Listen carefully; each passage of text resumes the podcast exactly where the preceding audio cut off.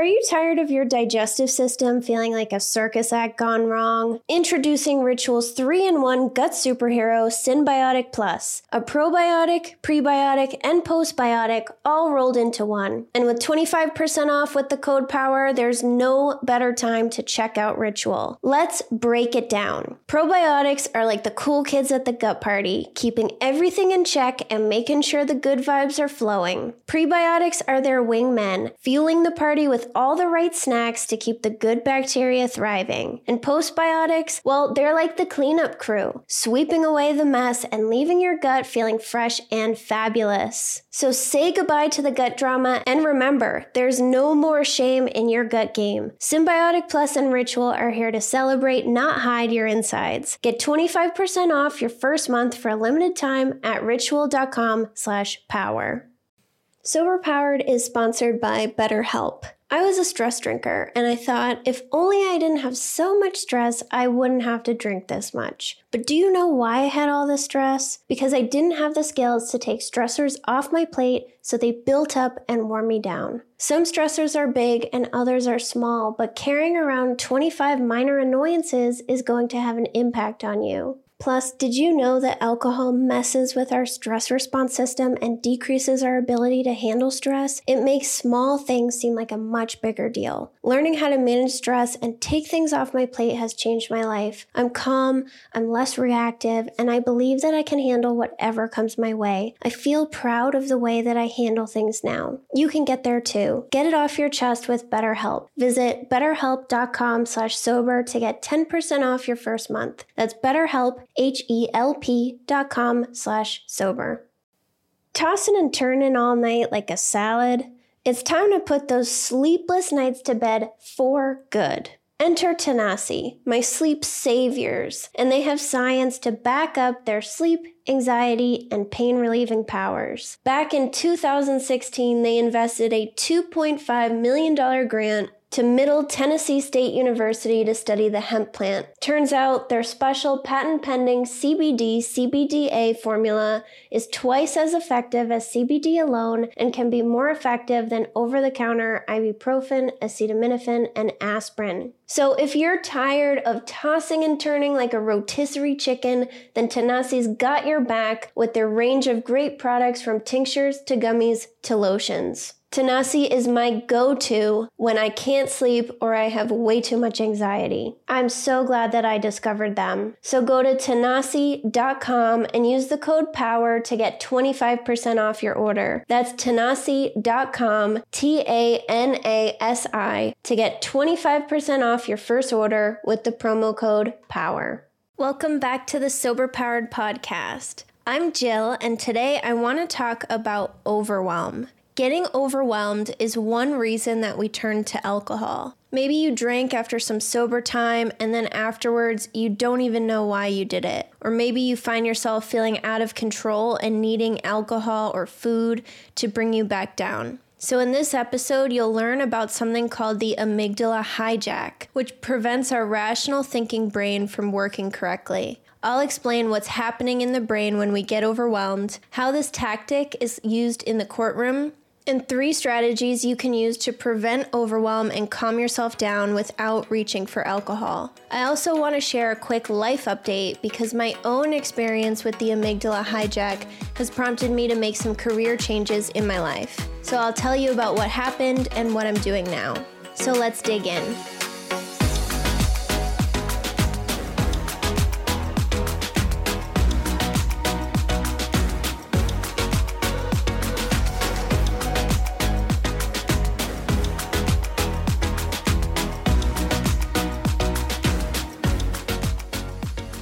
The amygdala is an area of the brain that triggers emotional responses that let us cope with fear or anger. The amygdala can also trigger hormones in our fight or flight response, which prepares the body to act.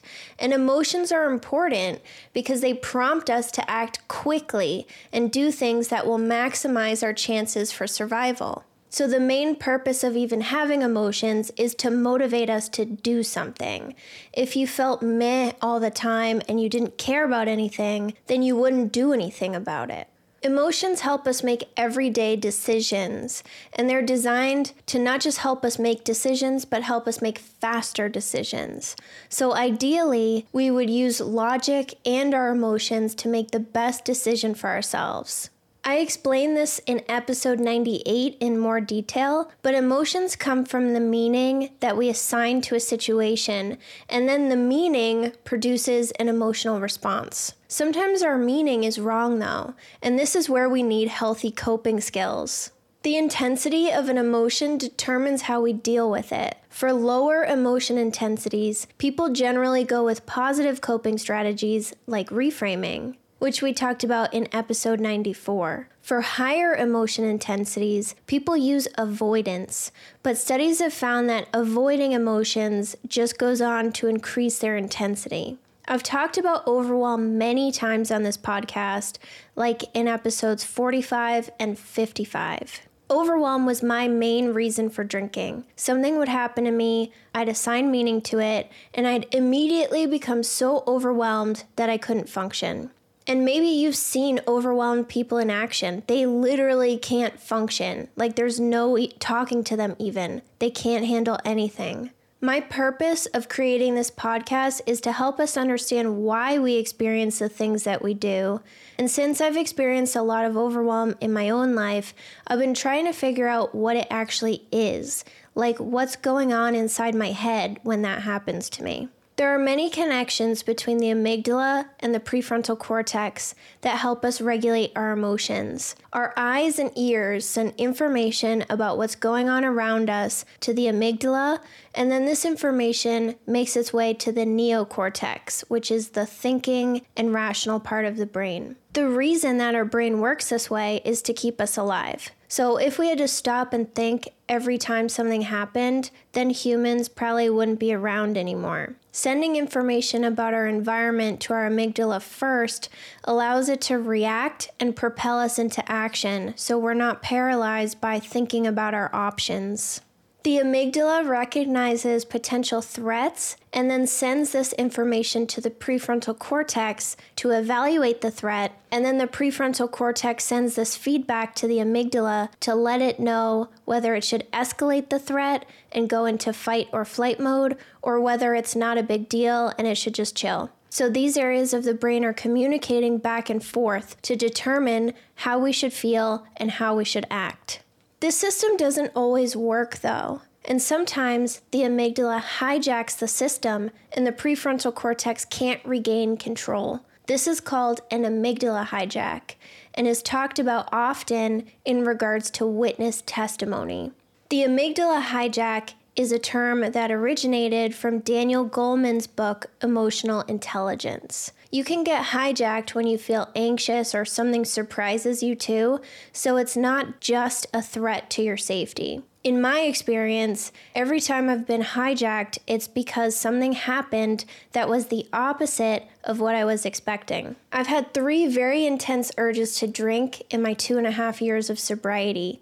I had the first one around 18 months, and the most recent one was a couple months ago. If you've been hanging out with me for a bit, then you know that nothing hijacks my amygdala like being told I'm stupid or having someone imply that I'm stupid. All 3 times that I had the urge to drink were because my stupid belief was activated and I just could not handle it. The first time this happened was because someone basically said I was stupid, and the second and third time was because I assigned meaning to a situation, and that meaning meant I was stupid. So we also have to be careful with the way that we interpret things.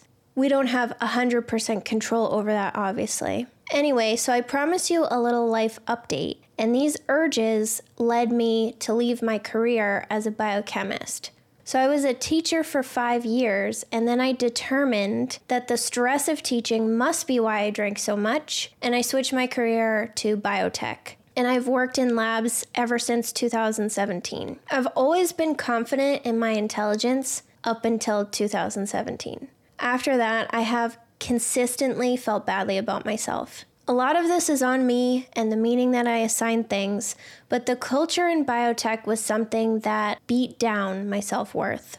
The past year was the worst, which is why I had these 3 very strong urges to drink. After my first urge to drink last summer, I started considering changing careers. I spent a year going back and forth, thinking about all my options, and I was actually leaning towards staying because I made a 6-figure salary and I got bonuses every 3 months, and I kept telling myself, it's my fault that I get so upset, I just need to get over it and appreciate what I have. But then I got hijacked again a couple months ago, and that same day I decided I have to leave. The hijack was so bad that I didn't just have the urge to drink, I also started having really bad thoughts about myself. So again, if you have been hanging out with me, then you probably know I stopped drinking because I became really suicidal and it scared me.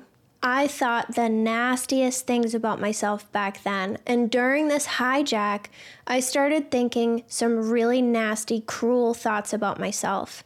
And I haven't had any thoughts like that in 2.5 years of sobriety. And that's what led me to the decision to quit my job. I felt like I was putting my sobriety in danger if I stayed. I felt like I was regressing all the way back to when I was still drinking. Before that, I was beating myself up saying I was too weak to handle it and I just need to get over it. But even if it is all my fault because I just can't handle it, that doesn't change the fact that my job was doing some scary stuff to my mental health and my self-worth. And it helped me realize, actually, that my biggest trigger to drink is low self-worth and hating myself. I also realized that not everyone has the luxury of being able to quit their job. But if your job hijacks you, like mine did, then there are some things that you can do to improve your situation. You don't have to endure suffering because you think you should get over it. So I'm married and I can get health insurance through my husband, so that gave me a lot of opportunities. But if I was single, I would have just switched jobs, either to another lab job that wasn't in research, or back to teaching, or even working at Starbucks. No job is worth risking my sobriety. And of course, this is my own opinion, and you can absolutely disagree with me. Everyone needs to find what's best for them. But as someone who has a history of addiction, my sobriety needs to be a huge priority for me. So you might be wondering, what am I up to now? Well, I have been grinding at this podcast for 2 years, and that has been a big help. I've been working towards eventually going full time. I have also started a business, which I will tell you about later on this summer, probably sometime in August. I'm also going to teach math part-time for some added security and to make myself relevant again in teaching. And this is a great backup plan because I could always just go back to full-time teaching. I also write for WebMD, and you can see all my articles on my website, and I'll link that page in the show notes too. And again, that also gives me a lot of opportunity having this experience. When I experienced an amygdala hijack, it literally felt like an explosion in my brain. I've been trying to think of a good sound effect for days so that you could use that too when you get hijacked or you reflect on a past hijack. It's kind of like a plink sound, like someone flicks you and you just implode. I don't know what you think about that sound, but that is the best that I could do. So if you don't have very many coping skills and you've conditioned yourself to cope with alcohol or food, then a hijack can set off a very intense craving for alcohol, which is what happened to me. And I have tools, which is why I got through it, but it still set off this really intense urge to drink. Beth and I talked about the window of tolerance and feeling overwhelmed in episode 102, so make sure to listen to that one if you haven't. But when we get hijacked and can't deal, our mind remembers that alcohol has previously fixed this problem for us. We made a connection between feeling upset and alcohol calming us back down. So the brain begins to release dopamine in response to the hijack. And remember, dopamine is a motivational chemical that encourages us to search and seek out alcohol, which is essentially what a craving is. I did a deep dive into dopamine in episode 62 if you're interested in learning more. I mentioned earlier that the amygdala hijack is common in the courtroom, so cross-examiners will use tactics to try to cause an amygdala hijack while a witness is testifying. And there are 3 different emotional threats that very quickly trigger this response: aggression, humiliation, and confusion. And for me, my stupid belief triggers humiliation. So the idea here is that while a witness is testifying, if the cross-examiner can trigger an amygdala hijack, it will cause the witness to stop responding logically and go into survival mode where they respond defensively. During an amygdala hijack, you're not able to access your cognitive abilities as you normally would be able to.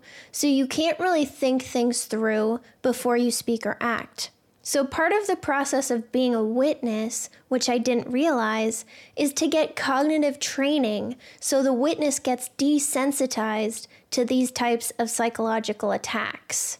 Another tactic that cross-examiners use is displaying negative facial expressions towards a witness after they give their answer. MRI studies have found that negative facial expressions quickly activate the amygdala compared to neutral expressions. Angry expressions are particularly powerful. So remember, the amygdala is involved in processing threat-related stimuli and responding to it. So if someone looks angry with us, then that could mean that we are in danger. This makes me wonder too, if people pleasers or anyone who struggles with self-confidence is hijacking their own amygdala. I've always struggled with wondering if people are mad at me and analyzing their facial expressions and words to determine if they don't like me. Often, people like this will decide someone must be mad at them or unhappy with them, and then they get upset about it when we have no real evidence of the person's feelings. Maybe this isn't enough to hijack your own amygdala, but I wonder if this kind of experience in conjunction with other stressors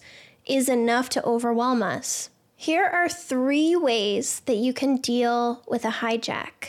Number 1, prevention and situation selection. In episode 98, I gave you some coping strategies to use instead of alcohol, and one of them was situation selection. And this is literally what I just did by leaving my career in biotech. If my job triggers low self-worth and that leads me to getting hijacked, then by leaving that career, I am preventing my most vulnerable trigger.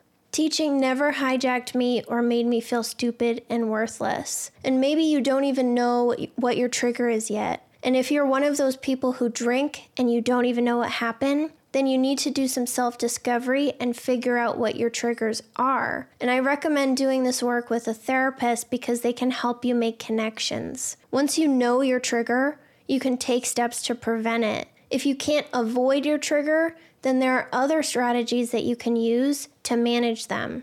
The second one is cognitive reappraisal and reframing. And this is something that I also explained in episode 98.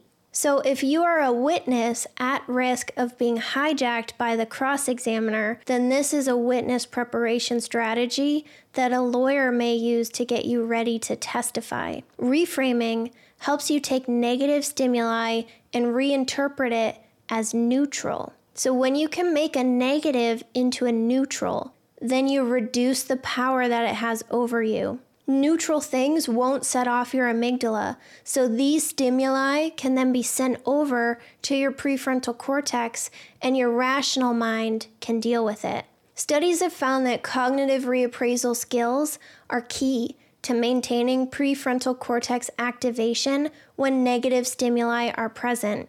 You can't just decide to have this skill though, it takes practice, so don't beat yourself up if this is something you're working on learning. And passive instructions, like stay calm or don't get angry, have been found to be ineffective. Of course we know that we're supposed to stay calm, but we don't know how to stay calm. So learning how to reframe situations and take a more active approach when you're upset will help you keep your prefrontal cortex engaged and prevent or calm down a hijack. I walked you through a reframe in episode 98 too if you want to see that in action. And number 3, label it. Studies have found that labeling an emotion can reduce its intensity and reduce our distress. And this makes sense because in order to label an emotion, you have to have the awareness to understand what you're feeling. And to analyze an emotion enough to label it, you have to be using your rational mind. And this is something that drinkers struggle with a lot. We shoot right up into overwhelm land, and we don't know anything besides that. So if you don't know how you feel, then how can you expect to deal with it in a healthy way? If you struggle with this, then make sure to check out episode 82 with therapist Amanda White and episode 78 with therapist and life coach Nikki Eisenhower. They both walked us through how to get started with recognizing your emotions. And as always, I'll have a big list of all the episodes I mention in the show notes. And a bonus tip for you is do the stupid stuff. When I got hijacked, my first thought was to go drink and ruin my life. And then my next couple thoughts were other things that would harm me, like never eating ever again. And I kept saying to myself, we don't do that anymore. And eventually I moved out of self-destructive thoughts and I started listing off a bunch of stupid stuff that I could do, like journal, go on a walk, call a friend, go to the gym, stuff like that. The things that make you roll your eyes that you absolutely don't want to do. Those are the things that don't provide immediate relief and instant gratification, but they are things that will actually help you.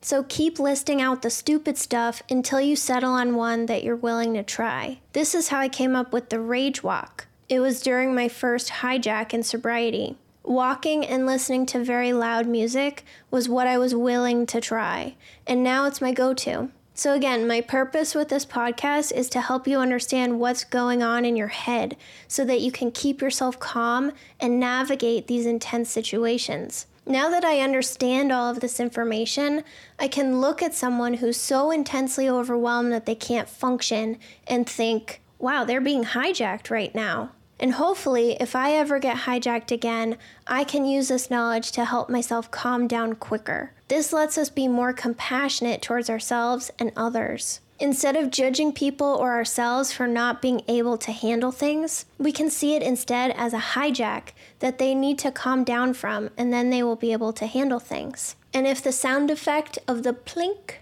helps you, then please make sure to use it. And I will talk to you next week.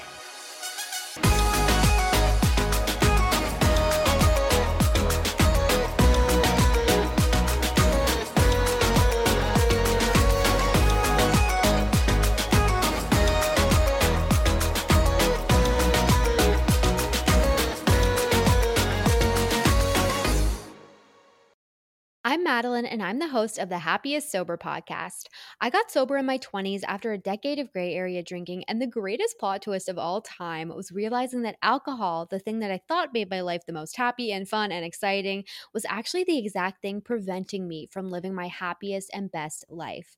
My mom is 40 years sober, and she joins me on my podcast very often. I like to call her my part-time co-host, and I also bring you solo episodes where I share my top tips, tricks, and mindset shifts in sobriety, and lots of how-tos for navigating all the things sober, from weddings to parties to holidays to bachelorette parties to trips. I'm also joined by so many guests who come on and share their sober stories, and they're all so inspiring. I'm here to show you that life doesn't end when you quit drinking. In fact, it's very much the opposite. And no matter what your relationship was with alcohol, life can be the absolute happiest when you're sober. New episodes come out every Tuesday. You can listen to Happiest Sober Podcast wherever you get your podcasts.